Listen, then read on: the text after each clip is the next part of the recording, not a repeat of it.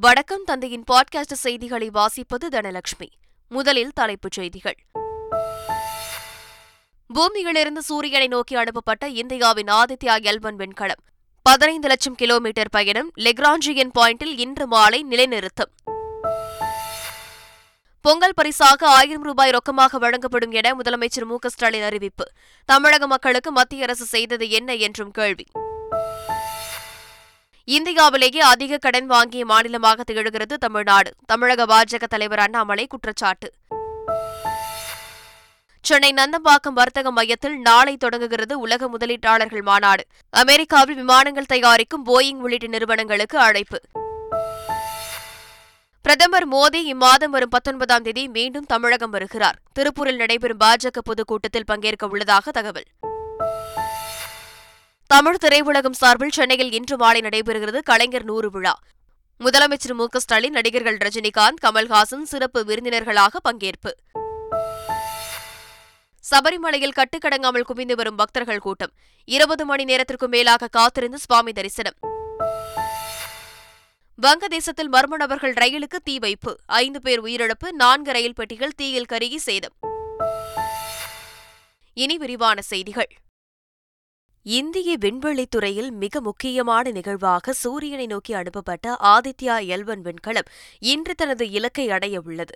இதுவரை சூரியன் குறித்து ஆய்வு செய்ய அமெரிக்கா ஐரோப்பிய விண்வெளி ஆராய்ச்சி நிறுவனம் ரஷ்யா மற்றும் சீனா ஆகிய நான்கு நாடுகள் விண்கலம் அனுப்பியிருந்தாலும் மிகவும் குறைவான செலவில் ஆனால் நாசாவிற்கு இணையான தொழில்நுட்பம் கொண்டதுதான் சூரியனை நோக்கி இந்தியா ஆதித்யா எல்வன் விண்கலத்தை அனுப்பியுள்ளது.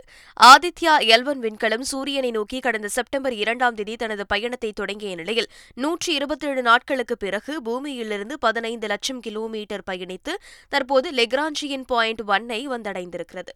சூரியனுக்கும் பூமிக்கும் நடுவே இரு கோள்களின் ஈர்ப்பு விசை சரிசமமாக அதாவது பூஜ்ஜியமாக இருக்கும் இந்த லெக்ராஜியின் பாயிண்ட் ஒன்னில்தான் இன்று மாலை வெற்றிகரமாக ஆதித்யா எல்வன் விண்கலம் நிலைநிறுத்தப்பட உள்ளது.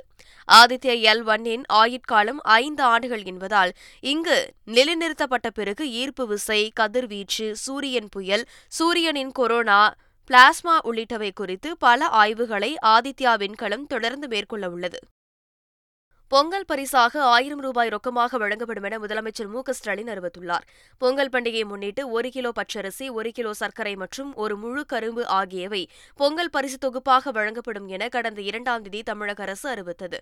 பொங்கல் திருநாளை முன்னிட்டு வழங்கப்பட உள்ள இலவச வேட்டி சேலைகள் அனைத்தும் தயார் செய்யப்பட்டு அனைத்து மாவட்டங்களுக்கும் அனுப்பி வைக்கப்பட்டுள்ளன.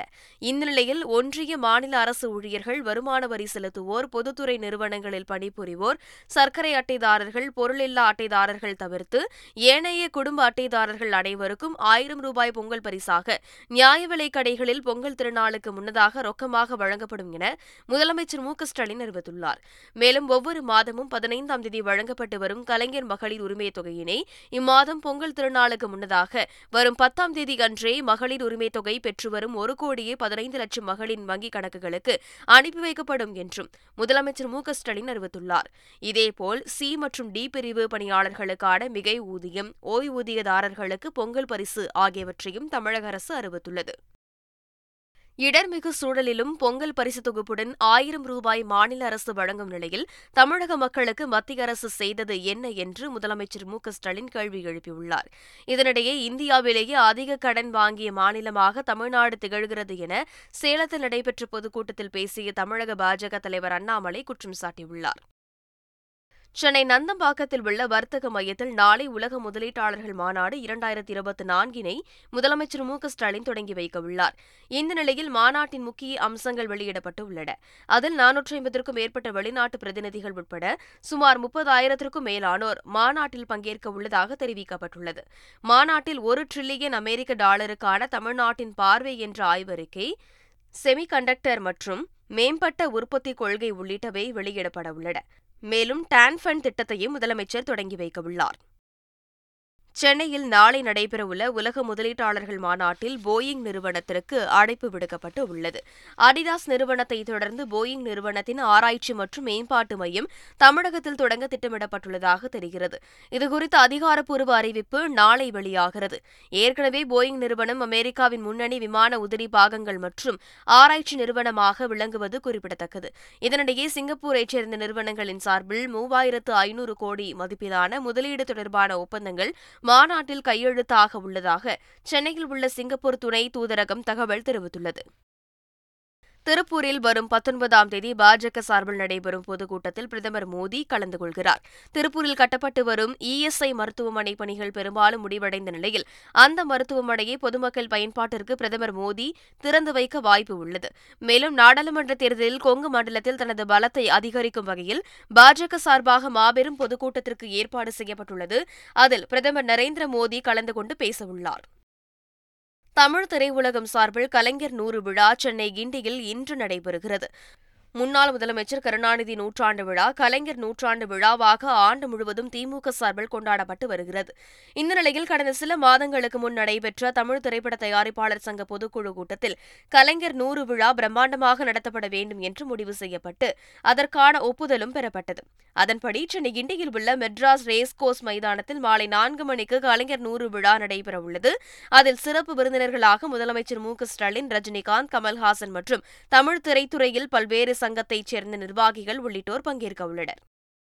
போக்குவரத்து தொழிற்சங்கத்தினருடன் நடைபெற்ற பேச்சுவார்த்தையில் உடன்பாடு எட்டப்படாத நிலையில் நாளை மீண்டும் பேச்சுவார்த்தை நடைபெறும் என அமைச்சர் சிவசங்கர் தெரிவித்துள்ளார்.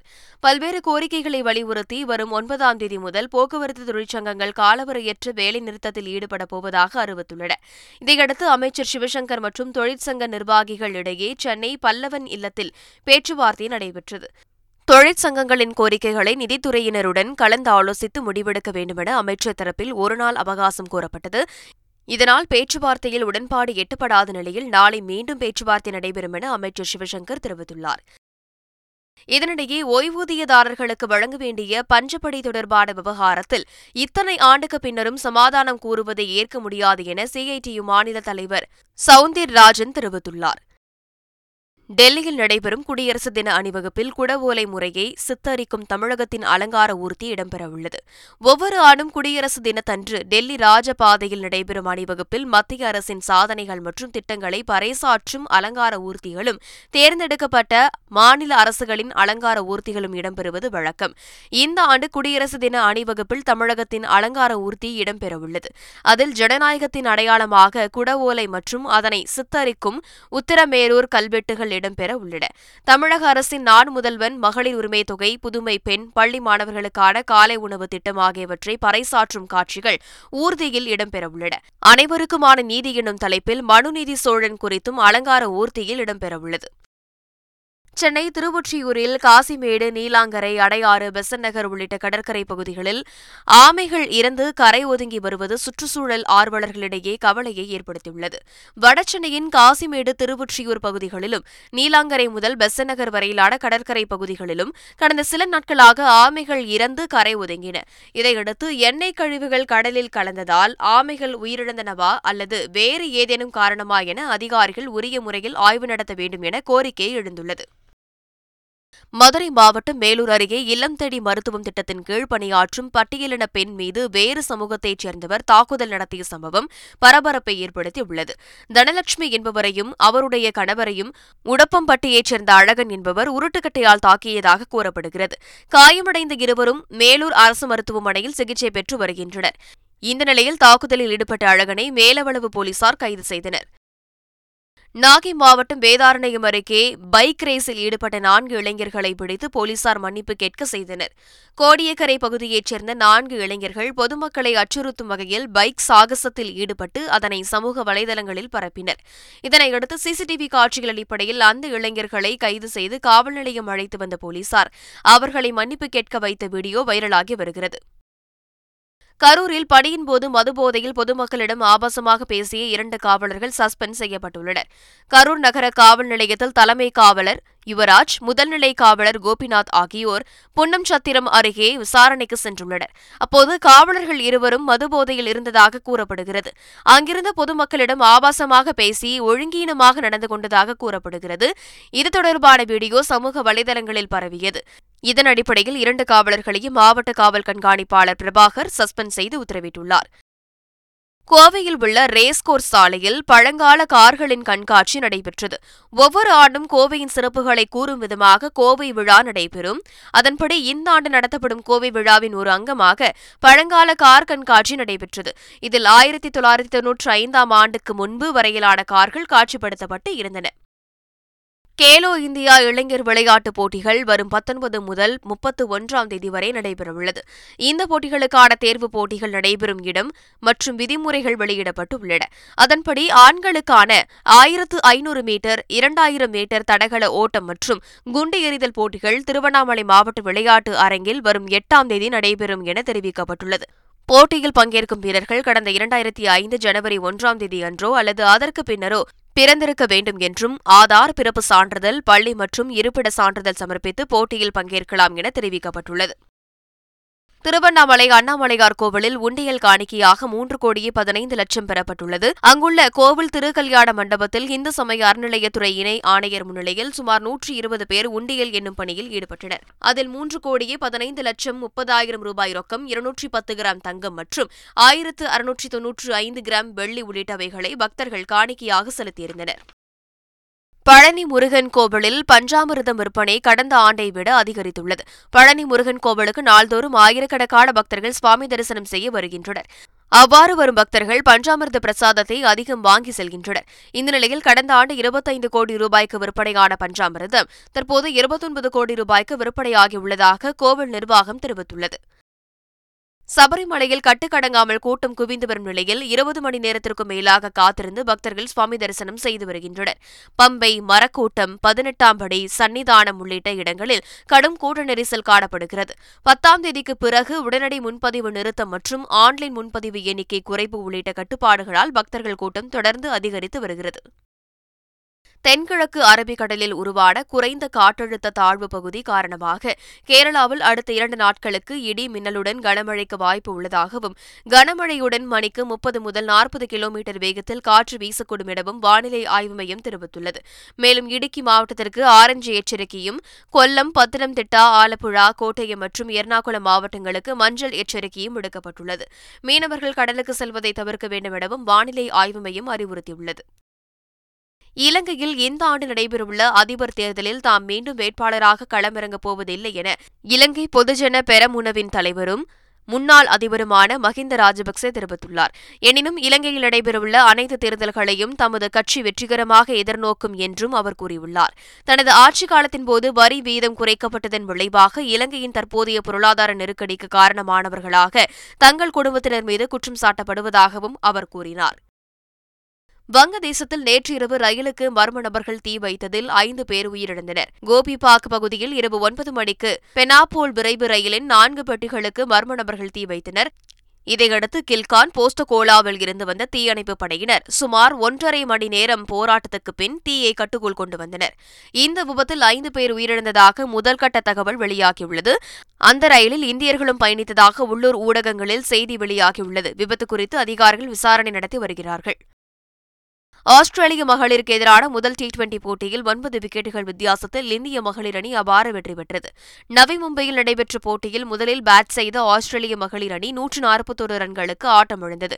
இந்திய வீராங்கனை திதா சாது நான்கு விக்கெட்டுகளை வீழ்த்தினார். தொடர்ந்து பேட் செய்த இந்திய மகளிர் அணி ஒரு விக்கெட்டை மட்டுமே இழந்த நிலையில் வெற்றி இலக்கை எட்டியது. இந்திய வீராங்கனைகள் ஷஃபாலி வெர்மா அறுபத்து நான்கு ரன்களும் ஸ்மிருதி மந்தனா ஐம்பத்து நான்கு ரன்களும் சேர்த்தனர். இதன் மூலம் மூன்று போட்டிகள் கொண்ட டி டுவெண்டி தொடரில் ஒன்றுக்கு பூஜ்ஜியம் என்ற கணக்கில் இந்திய மகளிர் அணி முன்னிலை பெற்றுள்ளது. மீண்டும் தலைப்புச் செய்திகள்.